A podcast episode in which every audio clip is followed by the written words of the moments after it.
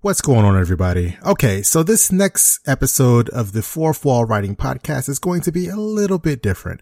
So back in 2019, I did these interviews with these great comics writers at DragonCon. It was originally for Do You Even Comic Book, which later turned into Comic Horizon, and we never got them out. So because I have this content, and I think it's pretty good, valuable content, I want to go ahead and put these short interviews out on this episode because I really don't want you guys to miss out on them. They are not as focused on writing as the usual episodes of the Fourth Wall Writing Podcast, but there's still some valuable stuff in here. And if you guys know these writers, especially for comic fans, you're going to want to listen to this. So check out these interviews. Please ignore the music. It's music that was used for then. Also ignore the quality because you have to remember I was recording live on site at DragonCon, so I was not using any great mics. I was using the phone recorder, and the conversation was back and forth between me and the creator in person. So again, this episode is going to be a little bit different. It's more comic focused, but it is still all done by great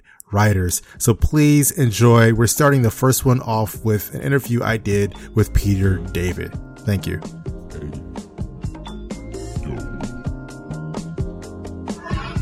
What's going on, everybody? This is Skerritt, as usual, John with the Do You Even Review Cast. Today I have with me Peter David, who is a TV, movie, game, novel, and of course comic writer. So he's worked in all these different mediums. I know that you guys being comic fans, you probably want to hear about the comics more than others.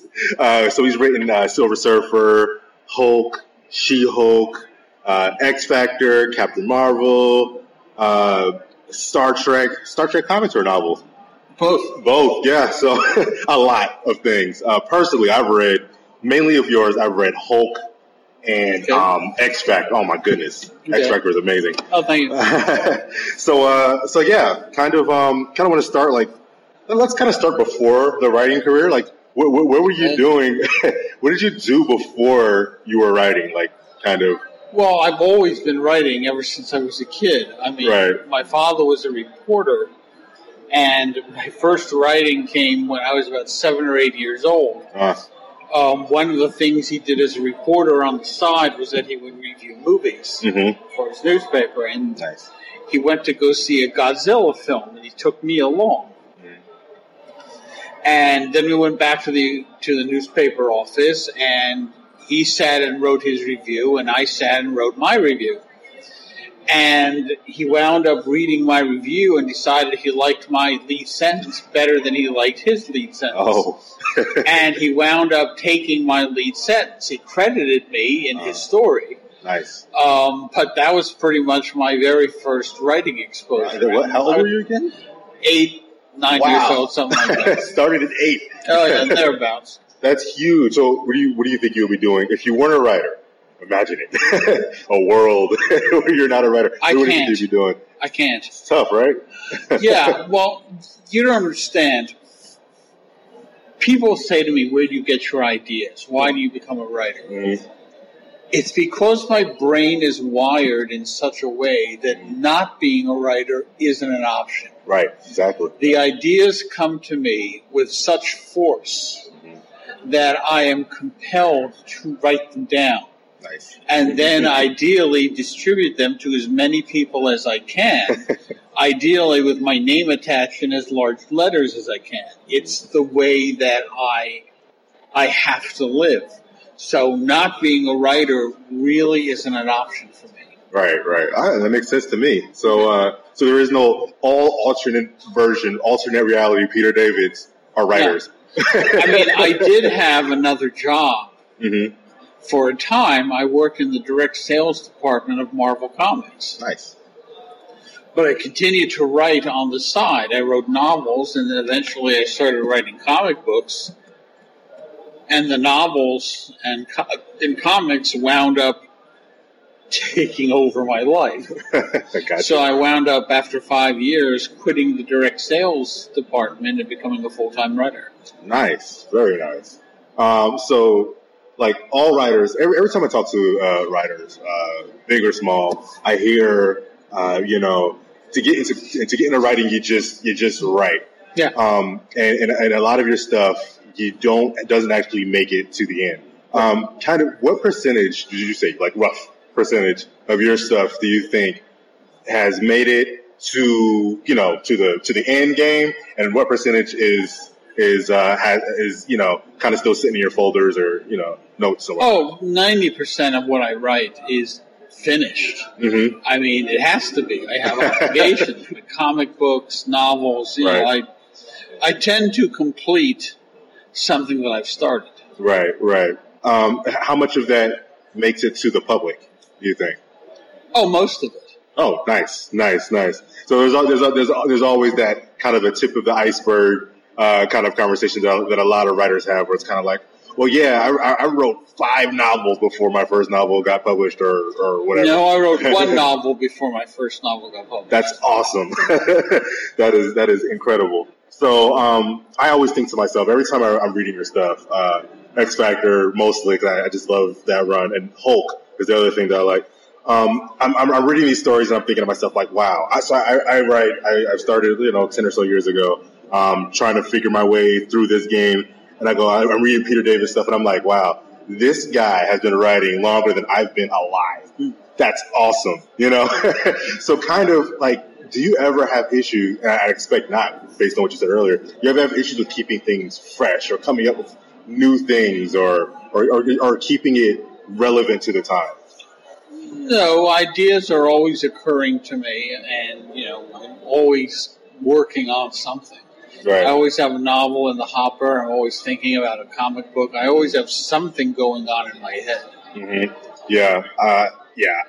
I kind of, the more that I write, I kind of get that feel like, wow, I used to wonder, how do you think of ideas? But now I'm kind of like, how do you not? You know, you know, but so. Well, it's more than just thinking of ideas, though. I mean, you actually have to sit down and write it. I mean, I cannot tell you the number of times I've had people come up to me and they say, okay, I have an idea for a novel. Mm-hmm. Here's the deal. I will tell you the idea. Mm-hmm. You write the novel and we'll split the money. And like, no, it doesn't work that way. Right. Is that what ideas are a dime a dozen? It's actually sitting down and doing something with them that is the line of demarcation. Right. So when Marvel or DC or whatever publisher comes to you, are they usually coming to you saying, "Hey, we need you to, or we would like you to write this character"? Or yes. Do you usually? Oh, so it's usually them. So usually, have they ever come to you with a character that you're kind of like, I'm not really feeling that one? Sure, when they approached me about writing the Hulk. But then you have an amazing run on the Hulk. Yeah, it's like I committed to doing 6 issues. Oh, wow. Yeah, 12 years later. Wow, Gray Hulk is where I remember most of your stuff. I do want to emphasize, a lot of people credit me with the Gray Hulk. Uh-huh. No, Al Milgrom was the one who restored him to his original gray. All right, you need to take that one down. That was not me. A lot of people say, how did you come up with the idea? And I go, I didn't come up with the idea. That was Al. Gray Hulk's story, they're so good. And even the color gray, about Gray Hulk, he is such a gray character. Yeah. You know, it's kind of like, well, he's kind of a bad guy, right? But then, like, he kind of also he does things in a roundabout way that are kind of good. Yeah, you know. Kind of, what are your feelings on writing kind of, you know, gray characters? Come on, I think all characters are gray when you get right down to it. It's easy to say, you know, black and white. Oh, this guy's the black character; he's evil. The guy's the white character; he's pure. Mm-hmm. People aren't that way. Right. The world isn't really divided into black and white. I mean, the most evil bastards in the world believe that what they're doing is for a just cause. I mean, when those bastards, you know, brought down the Twin Towers, they believed they were heroes. True. The guys who turn themselves into bombs, they don't think about the fact that they are killing innocent people. They think about the fact that they're going to be, you know, awarded with like 40 virgins in the afterlife or something like that. Right. Everyone, and I've actually had characters say this, everyone is the hero of their own story. That's why the villain of stories are so important. It's because they should be relatable. Right. No, they should have motivations that make sense. Mm-hmm. In their own minds, they're not evil. Mm-hmm. Absolutely, absolutely. I mean, that's why I love Gray Hulk so much. You know, right? He kind of has that feel where you don't exactly know how to feel about him, but I kind of like him. You know, but yeah. So kind of. So let me get to X Factor a little bit, because this is like, you know, I love the Hulk and I love the X Factor. There is a issue in X Factor, issue number 39. Okay. I remember the exact issue where Siren is having a baby. Right. Siren has the baby, and it's Jamie Madrox's baby. For those who are listening, Jamie Madrox is multiple man. He has the ability to basically, I think, it's impact or kinetic force makes him split. Exactly. You know, to different dupes of himself. Well, he gets Siren pregnant. You know, they're kind of together, sort of. Yeah. They have a questionable relationship. Right. and she has a baby. Well, she asks him to hold the baby. Right. And he absorbs it. That, to this day, is still one of the shocking moments that I have ever read or watched in anything. Because I could not. I read it and I was like, no. Yeah. Because how does he respond to that, you know? Sure. I mean, he didn't mean to. No. She knows he didn't mean to, but that was her baby. Right. Like, so moments like that, kind of, so what I'm getting at is, how do you get in the headspace to write moments like that? And what's kind of another moment like that? I was actually forced into that. Yeah? Yeah, what happened was, I had her get pregnant. Mm-hmm. And then I was informed that Marvel was going to be doing this big mega crossover in which we had the birth of the first mutant baby since the whole Decimation storyline. Right. Mm-hmm.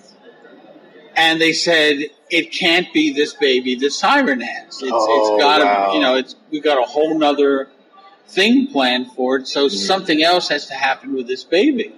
Mm-hmm. And I had no idea what the hell I was going to do. You know, and I was racking my brains. I mean, I didn't want to just, you know, have a miscarriage or something like that. That seemed kind of boring. Mm-hmm. And I was walking around the San Diego Comic-Con, and the idea of Madrox absorbing the baby suddenly leaped into my head, because I had laid groundwork for the possibility that she had actually slept with a dude. Oh, nice. I mean, I had done that. You know, people say to me, you know, oh, you plan all these things. No, I just toss things out, and then eventually sometimes I get back to it. Right, right.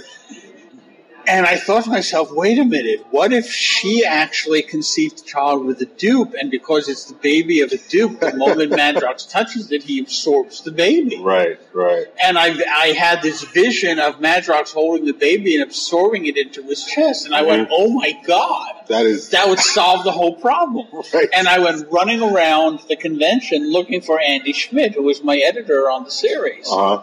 And I found him. I said, Andy, I've solved the Madrox thing. And I told him the concept.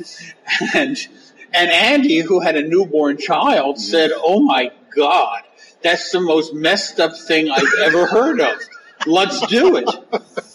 And the funny thing was, in between the time where I came up with the idea and we actually executed it, we wound up having 2 editorial changes on X Factor. And I had to explain the concept to 2 editors sequentially. And each of them had the exact same reaction. They said, my God, that's the most messed up thing I've ever heard. Let's do that. Yeah, that one hit me so hard. I was just like, wow. And the funny thing was, you know, I thought to myself, this is going to so bum the living crap out of X-Factor fans, I'm going to have a major upswing in the next issue in order to make up for it. Right. You know, and I came up with the notion of Jamie Madrox being so depressed about it that he's just going to blow his brains out. And who stops him? Layla Miller, returning now as an adult. Who knows stuff. Yes, who knows stuff. And the funny thing was, I didn't tell the editor that I was going to do that. Right. And he reads my script, and he calls up. He says, wait a minute, you want to bring Layla back? And I said, yes. He says, you can't just have her show up. If we're going to bring Layla back, we have to do a mega advertising thing that says, coming in issue 40, the return of Layla Miller. And I said, no, I don't want to do that. Mm-hmm. I'm so sick of the concept that we are always telegraphing everything we do months ahead of time. We can never surprise anybody. I fully agree with that. I said, I just want to have her show up and have fans go, oh my God, Layla's back. And the great thing was, some months later, after I talked the editor into it, I was doing a Q&A at a convention. Mm-hmm. And the issue was going to be coming out the following week. And a guy in the audience said, are there any plans to bring back Layla Miller? Mm. Now, I didn't want to lie to the guy, but I didn't want to blow the reveal of the issue that was coming out the following week. And I said, and I thought about it, I said, okay, you know Marvel Comics, right? And he said, yeah. And I said, if we were going to be bringing back Layla Miller, wouldn't we be doing a big advertising thing that says, coming in this issue, the return of Layla Miller? And he said, yes. I said, have we done that? He says, no. I said, then that should answer your question. Now, I didn't lie to the guy. Exactly. Did not lie to you. I said, that should answer your question. Now he's probably like, well, Peter David. I just wish to God I could have been there when he read issue 40. Right. And like, that son of a bitch. Yeah, I love that whole, I mean, that's really how I fell in love with X-Factor. Oh, great. Jamie. I mean, I've seen Jamie before, but really reading that. Right. Siren. I mean, I've seen Siren before, but all of those characters. Now, Shatterstar I've always loved, but all of those characters, I really came to love them in that run. Has anything like in that run or any other runs or any books, games, whatever? Has anything made you like really cry or come close to tears as you're writing it? On occasion. I cried during a sequence in Savage Beast when one of the newborn babies that Betty Banner has dies. I got very upset about that. Yeah. I have occasionally shed tears at other moments in comics. Mm-hmm. I didn't shed a tear during the Madrox sequence because I was just so I was so pleased with myself with having come up with a dramatic way of solving the problem that I had been written into. That I was just sitting there going, God, the fans are just going to go nuts when this comes out. They're going to go out of their freaking minds. Right. So how about in your writing, do you have any like Easter eggs or things that you kind of slip into your writing that people may or may not have caught in the past? Oh yeah, I'm always tossing in little bits of business. I mean, I've thrown in I threw Doctor Who into a Star Trek novel. Oh nice! I'm always tossing little things into Star Trek novels because they never catch it. The fans always do. Right. I mean, in one Trek novel, I made reference to the Ludium Q-36 explosive space modulator, from Marvin the Martian. I'm always tossing in little bits of business and gags, and people pick up on them. I mean, for example, I was doing a 6-issue Captain Marvel storyline. Mm. And the first issue of the storyline was titled Pops. Mm. The second one was titled Six. Mm-hmm. And somebody wrote in and said, okay, if the next issue is titled Squish, I know what he's doing. Which it was. Because for those who are listening who do not know what I was doing, that is the opening sequence of a song called the Cell Block Tango from the musical Chicago. Nice. It has six women lining up, and they say pop, six, squish, Cicero, Lipschitz. Right. As they then proceed to tell the stories of how they killed these people. And somebody realized what I was doing. Very nice. The fans, there's always fans who pick up on this stuff. Always. Right. Man, I love it. I love it. So, unfortunately, we've got to wrap it up. Okay. I do want to say thank you to Peter David. Definitely appreciate it. You're welcome. The interview. If anybody has any questions or wants to reach them on social media, you have places where. I'm on Facebook. I have my website, peterdavid.net. I have a Patreon account. So and I'm on Twitter. I'm on Facebook. So I'm pretty easy to find. Okay, awesome. Definitely appreciate that. And hopefully I get to talk to you again soon. Okay, sounds good.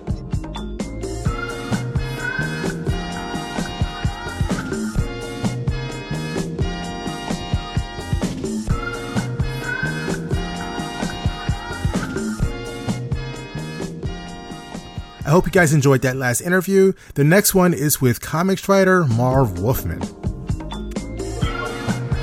Hey everyone, this is John again, aka Skerritts with Do You Even Comic Book. Today I'm here with writer of Crisis Between Infinite Earths, Teen Titans, Tomo's Dracula, Spider-Man, Daredevil, Batman. There's a long list. Writer of everything. Mr. Marv Wolfman. What's going on, Mr. Wolfman? Hi there. So I just kind of want to talk. I mean, first of all, it's great to be talking to you. I've read, I wasn't around, I didn't exist yet when the Teen Titans first came out, but later on I read the Teen Titans and was completely captivated by it. So I definitely thank you for that work that you and George did. My pleasure. So I kind of want to ask, kind of in another world, if you weren't a writer, what do you think you would be doing? Probably selling fruit or flowers at a freeway exit or something. I have no idea. The only thing I ever wanted to do was write. Right. Awesome. When did you start? Did you start well before your professional career, or How did that come out? I published fanzines for years as a young fan, and I did it. I did tons of that stuff. I worked for the fanzines long before I became a professional. I came up with stories always on my own. Right. So, what was the first publisher you worked for? It was DC. I did an issue of Black Hawk. Oh wow! And then from there on, everything just launched from there. So, like, a lot of writers like to say that, hey, there's a lot of writing that you do before you get in. I mean, before you get published, before you make your big break or what have you. What percentage of your writing do you think is published versus unpublished? Oh, almost everything was published. Yeah. Just some of my very early fan stuff. It wasn't worth being published. Even a lot of my early stuff wasn't there yet, but it must have shown some promise that companies did use. Right, some potential, because you already had they saw the marks of genius even early. Genius, I don't know, but they certainly saw somebody who could make deadlines. Right. I kind of want to ask a little bit about Teen Titans.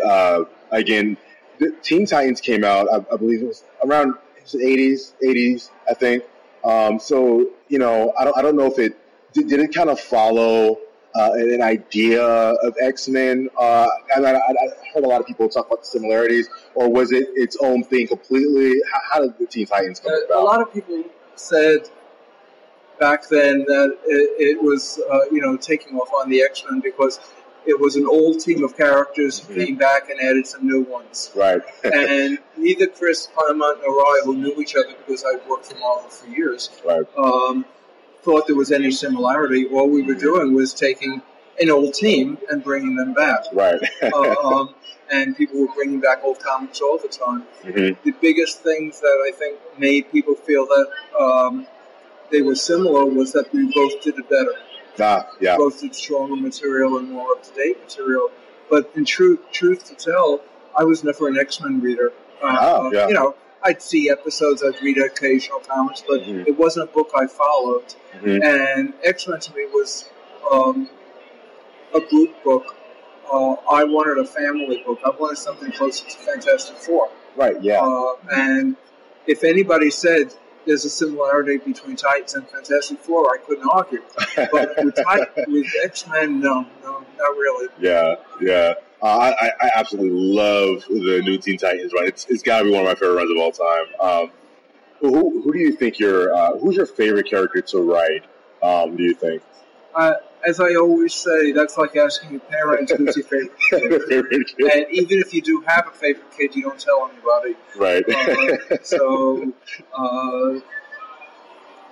obviously, since George and I created them all, we like them all in different ways because they let us tell different types of stories. Right. Absolutely. Absolutely. So you've been writing forever, way longer than I can imagine writing. I write myself, but I was doing it for the past 10 years or so. And it's always cool to talk to somebody who's been doing it for longer than I've even been around. I kind of want to ask how is it tough to keep ideas fresh, or how do you keep ideas fresh? I think what happens is if you look at the current books at any given time, the new crop of writers are really pushing things even further. Every group pushes further than the group beforehand. Right. Because the group beforehand has opened up certain doors to them and have tried different things. And if you pay attention to what's being done, you should be able to get excited by what those people are doing and then try to beat them out. Try to go even further and do more powerful stories and right. That's essentially what I do, since I still love writing completely, and that's all I want to do. If I don't keep up to date, there's no reason to use me. I have to keep surprising people in many ways. Right.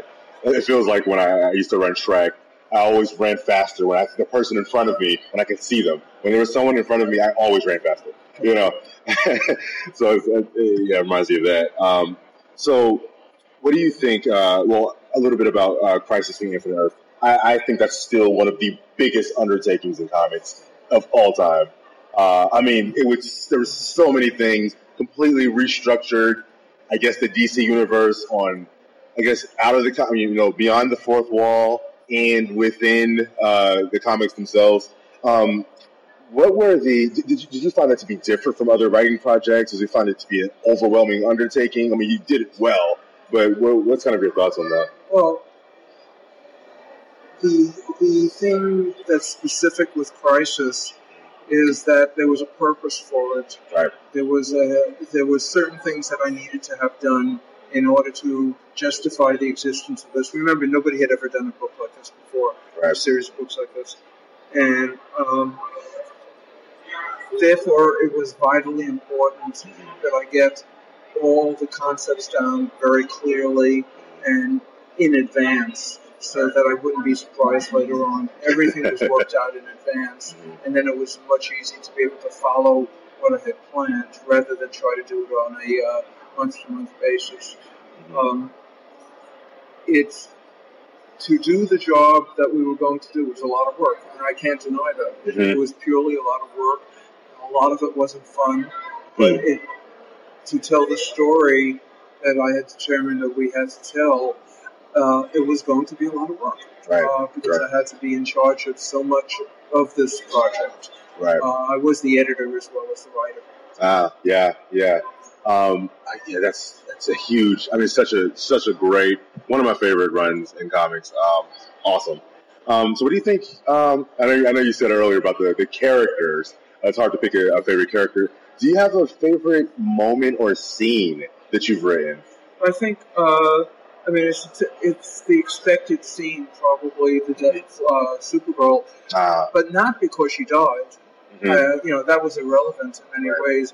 It's that we created an awful lot of emotion in that story. Yes. And we got people to care, even the people who had never bought Supergirl, about this character.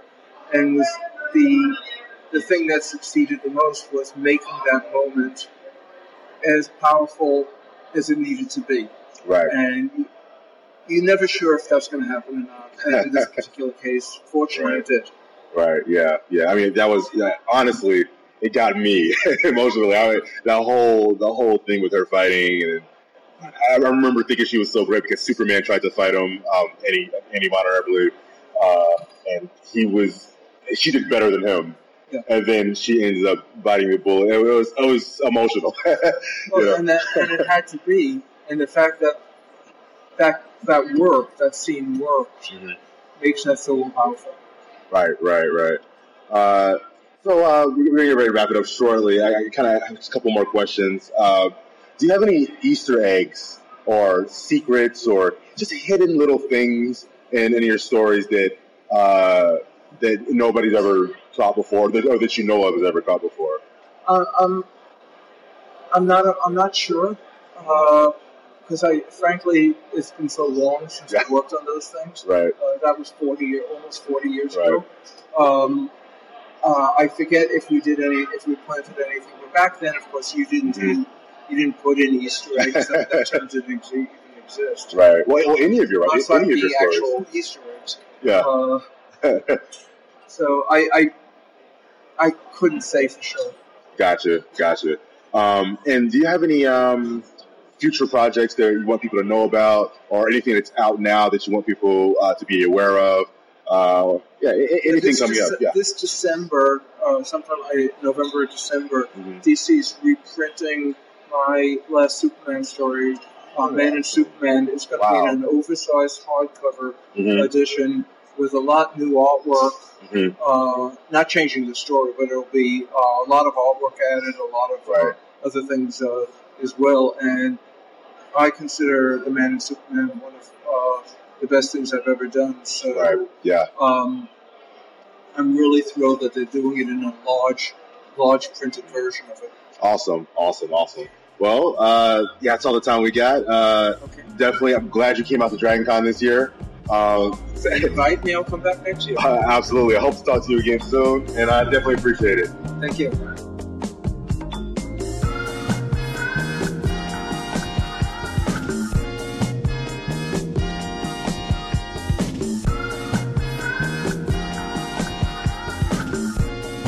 And lastly, we have our interview with Kyle Starks, comic writer and artist. What's up, y'all? This is John, a.k.a. Scarrets, with Do You Even Comic Book. Today, I have Kyle Starks, writer of Sex Castles, Rock Candy Mountain, and Rick and Morty. My favorite is Rock Candy Mountain, so you guys should go read that.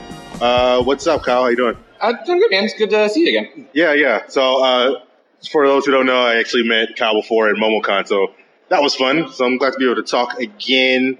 So I kind of want to hit first on Sex Castle a little bit, since that's kind of like your foray into things. Yeah, Sex Castle it's my baby. I mean, my entire career can almost be drawn back to one book for sure. Word. So for the creator side of things, all right, that was your first. Was that the first book you ever wrote? It was my second. It was my second graphic novel ever, and I did that like 5 years ago, something like that. Word. So I started real late. I'm 42 now, so I didn't get started making comics until, I think, I was 36. Right. Nice. Now, as far as motivation for you personally, was it tough to like keep it like going, like actually get it done? I think that's a really interesting question. For me, I figured out so the first book I did was a webcomic called The Legend of Ricky Thunder. It's about wrestling. It doesn't matter. Nice. But I figured out, because my thing was I was starting to have kids, which is why I started so late. Right. And my thing was, how do I never did a full comic, which was even say a 25-page comic. Like I probably did like 10 pages, goofing around when I was younger.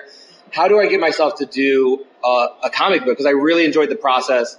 And I found, for me, the life hack is, if I say I'm going to do something on Wednesday, I have to. Like, that's a personal compulsion of mine, is that I can't be late. I can't avoid a date that I promised, like a responsibility that I've made a promise to. I'm incapable. So for that, I did, I'm going to post Monday and Wednesdays. Some days I did them that day in an hour and they weren't great, but I finished it because, like, for me, that's my compulsion. Like, that's how you trick Kyle Starks into doing something is you say, can you have it by this date? And the answer would be absolutely, no matter how impossible it is. So for me, that was really the driving force for that first book I did, is that I have to. So I think there's a thing, like, you have to figure out the thing that will embarrass you if you don't do it. right? And so, like I will take a pie in the face if I don't have this thing done in 6 months or whatever, right? Publicly or whatever it is. Right. Once I did one book, I found that I loved making comics. Mm-hmm. That the next one, it became my hobby. It became my compulsion. Is that I do it every day, and I still do. All these years later, whenever I'm writing and drawing, like I did with Sex Castle and Kill Them All and Rock Candy Mountain, I just have to do it all the time. Like, there's right. nothing else I want to do. So once I tricked myself into finishing a thing, all I want to do is finish things. Right, right. I got you. And I think, you know, it's funny. My peer, Chris Schweitzer, who's not here, who's usually every year, says the difference between an amateur to pro is that a pro finishes things. Mm-hmm. And that's true. Like, yeah, that's true. Yeah. You know, people go, and it's especially people who are, you know, pros. I did air quotes for that. Mm-hmm. They'll be like, oh, how do you become a comic writer? And we all will say, or how do you make a comic book? How do you become a comic book creator? And we all say, oh, you make a comic book. Once you make a comic book, you're a comic book creator. Mm-hmm. Or once you write a book, you're a book writer. Right. Then you want to be, the secret is, how do you become a good comic book creator? Right, how do you become a good writer, right? And that's part of the process, too. It's like the evolution of it. Well, you know, something I noticed about Sex Castle from the beginning is that you already had something in that book that captured people for you. So you were, like, good from the jump. Right. I think you know, it's funny because like there's Matt Fraction got me that job because right. He randomly saw I kickstarted Sex Castle. Mm-hmm. He saw it. There's a guy who worked for a really big comic site that's now gone, mm-hmm. and they really pushed my stuff. And I was always like, you know, without these two people who really put a spotlight on my work, I wouldn't be where I am, and I'm so thankful. But both those guys like, well, if it wasn't any good, mm-hmm. then it wouldn't have mattered. But that being said, there's a ton of good stuff no one sees. Because maybe those people aren't vocal, or maybe they can't travel to shows, or who knows. Right. And there's a lot to that. But I think also why I sort of came in many ways fully formed is that I had so many years of experience of consuming pop culture, right. and I knew what I liked. And this is what I tell people when they're starting is like, I made the thing I wanted to see. Right. I wasn't trying to be like, oh man, people sure do love whatever vampires, right? In 97. I was like, I want the thing that doesn't exist, and I'm going to make it. Mm-hmm. And those books, which are the three that, you know, like I did a wrestling book because there weren't wrestling comics at the time, and I really liked wrestling, and I thought it'd be funny, and I mm-hmm. thought it'd be interesting to make a thing that didn't really exist, that I wished exists, is that will help you finish too, because you're making this thing. If I read those books, they're still enjoyable to me, because I made something that I wanted to exist in the world. Right, right.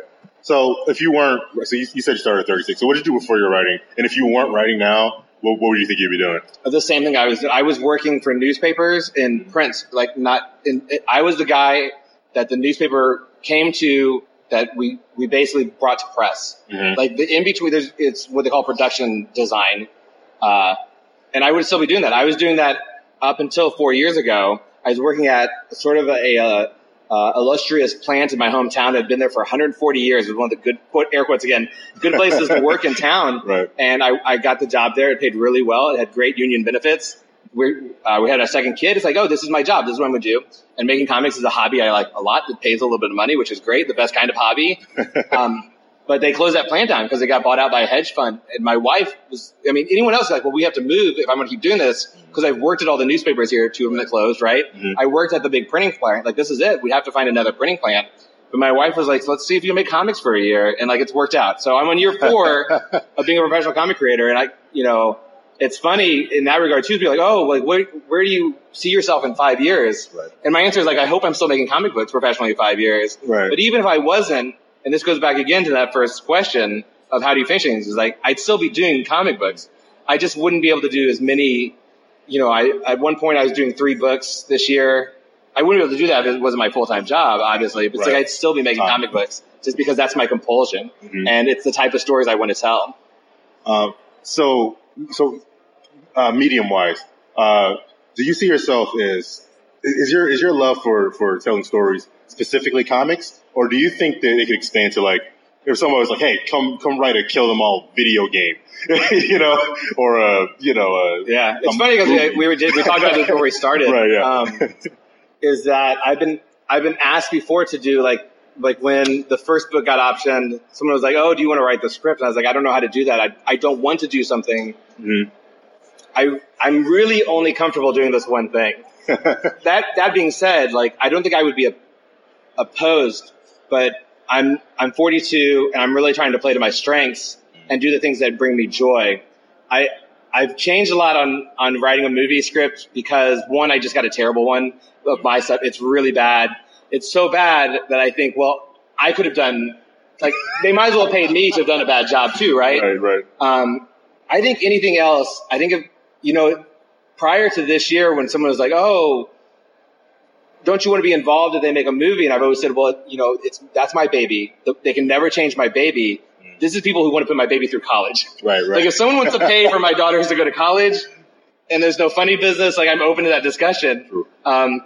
But so yeah, I mean, I love comics, man. I loved them when I was a kid and I was out of comics for about a decade. It's like, I just love something about the process as being a cartoonist.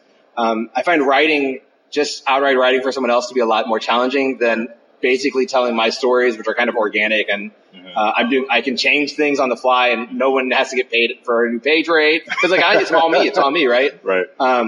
That I really like being a cartoonist. I really like telling stories through comic books. I've been really lucky this year because Erica Henderson did Assassination, and Chris Schweitzer did Mars Attacks, and they're my best friends. They're also so remarkably talented that it was like writing for myself. Right. I didn't have to force feed them anything or hold their hand through a bit. Or afterwards, really go, oh no, that's bit's wrong. Like you totally missed the point. I was gonna ask about that because I was like, I was gonna ask if you prefer to like draw your own stuff or have somebody else draw. And I mean, it's like, well, Erica's like right up. Erica's right next to me. Yeah. I prefer to do my own because, and the reason why is that I'm very much a type A creatively. I very much want to drive the car. Yeah. I very much want the company, but. I think if you're a cartoonist, which means you write and you draw, amongst other things, is that you can see what it's supposed to look like. So, you know, well, this page is going to be a splash page and it should basically look like this. Yeah. Those guys are better artists than me. Like I don't have the ego to be like, I'm on Erica's tier. I think for my books, my art works, but it's better if someone very good draws it. That's just the way it works. So for like Erica and Chris, it was a real dream. I've mostly never had a bad experience. Mark Ellerby, who draws Rick and Morty, is the same. I'll write a bit, and he'll make it better. I've been really lucky that way. But if I had to choose, if you're like from here on out, for the rest of your career, you can either write, which means you can do more, or you could just write and draw. I would do write and draw. I would rather – that's really my happy spot. And it's funny because like I went a year without drawing, and I forgot. So when I started to draw again, I was like, oh, it's like every time I remember how much I love – sitting and drawing because I don't write scripts for myself. Right. I tell myself stories over and over. It's in my head, and then I just bring it to life. Because of that, it gives me a lot of room. I have in Rock Candy Mountain issue 1, there's a page that has something like 22 panels on it, right? Yeah. Because I wanted to get this full fight scene in. Right. And I was getting to the end of the book. It's like, well, this fight has to be in there. I would never ask anyone else to do a 20-page. I just wouldn't. And the book will maybe suffer because of that. Or maybe there's a more clever way to sort of do the same thing. It's more, like you said earlier, the word you used, organic. It's more organic. Yeah. There's just something about that, which is always you mentioned Matt Fraction earlier. Matt Fraction wrote that Hawkeye book with, Aja. Yeah, it's amazing. And I'm like, are they the same? Like, did they fuse? Because. I'm sure they're both like super excited about it. I'm sure they were both like bouncing off each other. I mean, knowing Matt. Like, I don't think Matt's type A like I am. But that's definitely a book that has a certain vision. And I think, like, sometimes you get the right team together. That's what you always hope for. That scene of Rock Candy Mountain, like, that's my favorite thing for you that I read. It's Rock Candy Mountain. I personally like that fight scene because it feels like it would be hard for two people to do that. I'm not saying it's impossible, you know, you have to respect your peers a little bit, you know? Like, you just can't expect, like, right. I just wouldn't. I have a pitch out right now, and I was like, because I'm like telling myself, I was like, well, I would do it with Chris because we're gonna do another book with Chris. Like I would ask Chris to do 22 panels, but he's also became very much like my best friend in real life and in comics, and that's different. Yeah, because like, well, he gets where I'm coming from, and you know, I know where he's coming from, and if it takes that much, it takes that much. But man, I would never do it on Rick and Morty. I would never, because like that's a job. It's sometimes even you know, it's a job of creativity, and we all love. That we're not punching clocks, right. But it's still work, right. You know? It's still work, and you don't want to make it more work for somebody, so. No, I get that. Something else I kind of got from, well, your writing in general, funny. Like, there's a lot of funny stuff in there. Love it. So you kind of have, like, this lighthearted, kind of thing, but somehow you still hit on those key themes. You know, like some like kind of heartstring pulling kinds of things. Yeah, man. How do you balance that? You know, I don't know. You know, I think that's for me. That's just the type of story I tell. There's kicks, there's jokes, and I would if there's not a little bit of heart in it. Mm-hmm. Here's the thing for me: like jokes are great, and you could do a whole book of jokes, and it's you do all the different. Here's a visual gag, and here's some wordplay, and here's a humorous situation. Right.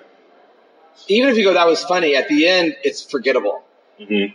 But if you put something in there where you feel for one of those characters, or there's a motivation that seems real, then you'll remember it because of that stuff, right? The books I do that don't have any heart to it, I don't love them as much. And they're good. Mars Attacks, I just with Chris Schweitzer, which is like a dumb licensed property that no one cares about, or very few people care about, because it's Mars Attacks. It's, for the most part, people know it from a movie in '97 or whatever. It's like we did a story about a father and his dad, sort of a father and a dad trying to repair this relationship they've had in the midst of the Martian apocalypse. Mm-hmm. And it's like, that's why I love that book. Like, it's funny. It's got huge bonkers action. Schweitzer's so good, but it's like, it's the heart that makes it powerful. Right. I don't know how I do it. Some people get it 90 miles per hour past the balls, you know? Right. Yeah, when I saw Mars Attack come back, I was like, wow. Like, I remember this around the time of Starship Troopers or something? Like, yes. I don't know, around in the mid-90s. It's old. Right. And it's based on the card set from the 50s. So it's like, it's an old thing. It's like, if you don't like Mars Attacks, you're not going to read it. But it's like, we made something really special, and it's because of all those things you just said. Right. It's funny. There's lots of huge action, and it's heartfelt. There's a lot of really sweet things that happen in that book that have, I think, meaning. Mm. Like, everyone has a dad, you know? Like, every layer of it is like, you know, I read a couple issues because I'm like, I was kind of like in the same boat. Like, why did I read Mars Attacks? And I was like, you know what? Let me read Mars Attacks, though, because why not, right? Yeah. So I checked. I'm like, wow. Like, it really does hit all those. I mean, all the way down to the lettering. Isn't it? Schweitzer did all of it. Is that Hassan on the lettering? No, Schweitzer did all of it. Oh, one person did all of it. Wow. Yeah, like, excellent work. So we got to get ready to wrap it up soon. But before we roll out, what Easter eggs do you have you put Easter eggs or little sneak things in there that you purposely didn't say exactly what it is on the top? I do it all the time. Can you give us hints of some of the stuff that nobody's ever mentioned before? So Kill Them All, which is my book from Oni, is ostensibly if John Woo did The Raid. All right. Yeah, it's like a reverse Die Hard where everyone's finding their way up to this building. Right. And it's all about, basically I saw, I'm blanking because on the spot. I really got back into John Woo because it's John Woo. Right, yeah. And one of his movies has I can't believe, it's so embarrassing about podcasts and I remember. I'm trying to remember the name of it too. I think I know what you're talking about. Anyway, Italian Fat, he has like a 30-minute fight sequence where they're finding their way through this hospital and there's a big, I can't believe I'm forgetting the name of it so bad. Everyone's like yelling at me. Everyone listening to podcasts is yelling. But it's like, oh, I want to do a book that's just a 200-page fight sequence, so I'm just going to do a reverse. Right. It ended up not being that. But I also did this sort of moonlighting thing with the two main characters. One's an ex-cop and one's the ex-former greatest hitman, where, and I rarely talk about this, but like there's a thing like where it's subtext is like these two would be perfect for each other. Mm-hmm. And in the course of the story, there's things that say that's easy. But so here's the thing I added. This female character keeps sort of being drawn to like dolphins. Like when she's supposed to pick her spirit animal, she's like, oh, it'll be a dolphin. But he's like, no, pick a tiger. It's a tiger. Like, why would you pick a dolphin? That's dumb. And then she has like some sticker. Like there's kind of like a weird little dolphin thing. And at certain points she says things that implies this other person would be great for her. But his name is Japanese for dolphin. So it's like little stuff like that. I always hide stuff. And I'm reading a book right now where I'm doing a lot of like rearranging letters to make people's names. Mm-hmm. That's fun. It's Sex Castles full of it. There's things that happen in the background. And I think when you do those things as a storyteller, not to force feed them, but when they naturally sort of occur, it makes it feel like there's more happening in the book. Exactly. Yeah. And if people can't put their finger, like you can't put your finger on it, but there's something more happening than just what I'm seeing. Mm-hmm. And I do that a lot with you know, where characters are from, there's a little stuff in the background. There's stuff in Rock Candy Mountain that I can't think of right now because I'm so far removed from it. But yeah, I think that stuff's fun. I did a book called Dead of Winter, which is based on a board game. Mm-hmm. And the thing is like, I want to tell this great story. I'm not trying to sell a board game, so I made a book that's good whether you read the board game or not. But if you know the board game, there's tons of stuff in the background that we put in that doesn't affect the story in a way that maybe I had to tell a different story, but also is clearly a love letter to this book. I think stuff like that's super good. I love doing it. I try not to break my back over it. Right.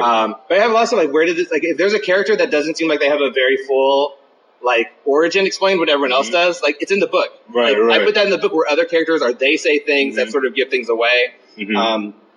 That's fun. Yeah, I like that. Are fun. Okay. I don't like it when I don't love like a look at what I did, but I really love telling a second story that no one's reading. Like, but it's there. If you deep dive on Sex Castle or Kill Them All for sure, you'd be like, whoa, there's this whole other story, but you'd have to really effort it. But it's always in order too, so like you can follow it. Because I got that a lot of fun. That's why the publisher's like, oh, it's like moonlighting. I'm like, that's good that you got that because I never wrote that romance. But there's clearly like a secret romance happening. That never happens. There's a romance that never happens. Like, that's fun for me. Yeah. I love that kind of stuff. Easter eggs and little references and stuff like that. That's my thing. But, yeah, so we're on time here because we are at DragonCon and, you know, media relations team is moving us along. It's a good one though. But yeah, but you know, I definitely love talking to you. Talked to you before. Hopefully I'll talk to you again soon in the future. But yeah, that's all the time we've got. Yeah, thanks man. Thanks for having me. Yeah, thank you. Yeah, be good, bud.